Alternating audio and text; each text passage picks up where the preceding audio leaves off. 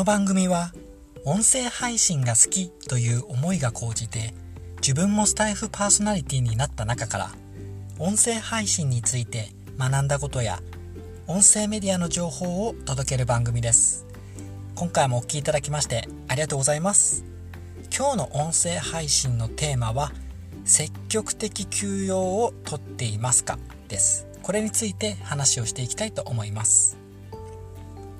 本題に入る前にですね、えー、普段はですね私スタンド FM というアプリを通じて配信をしております。で今回のようにアンカーを通じてですねポッドキャスト配信もしております。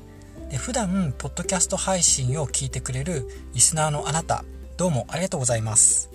アナリティクスを見るとですね日本だけではなく結構いろんな各国でこの音声配信が聞かれてるのでとても嬉しく思っております。これからもよろしくお願いいたします。では、えー、と本題に戻っていきたいと思います。いきなりですがお休みの日あなたはどう過ごしていますでしょうか？家で一日ゴロゴロして例えば何か動画を見たり Netflix 見たり YouTube 見たりして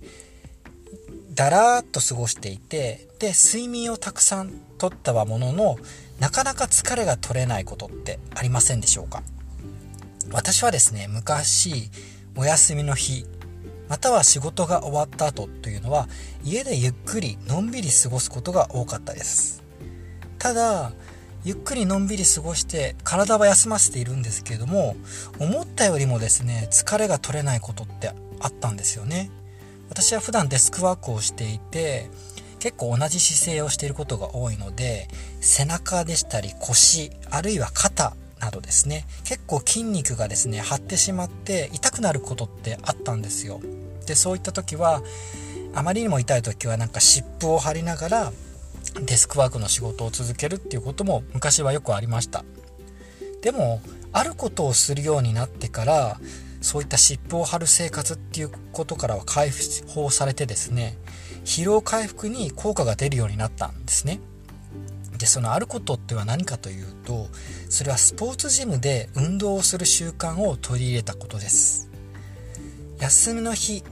私はあと仕事が終わった後ですねスポーツジムに行ってスタジオレッスンを受けて運動する習慣っていうのを取り入れました。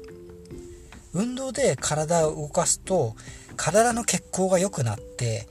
その疲労物質の排出が促せれるんですよね。でそうなると疲労回復の効果っていうのが高くなります。運動する習慣って社会人だと自分で意識して取り入れないとなかなか難しいところってあると思います。スポーツジムに行く習慣がなかった頃の私は街中でランニングをしている人やスポーツジムで走っている人たちをですね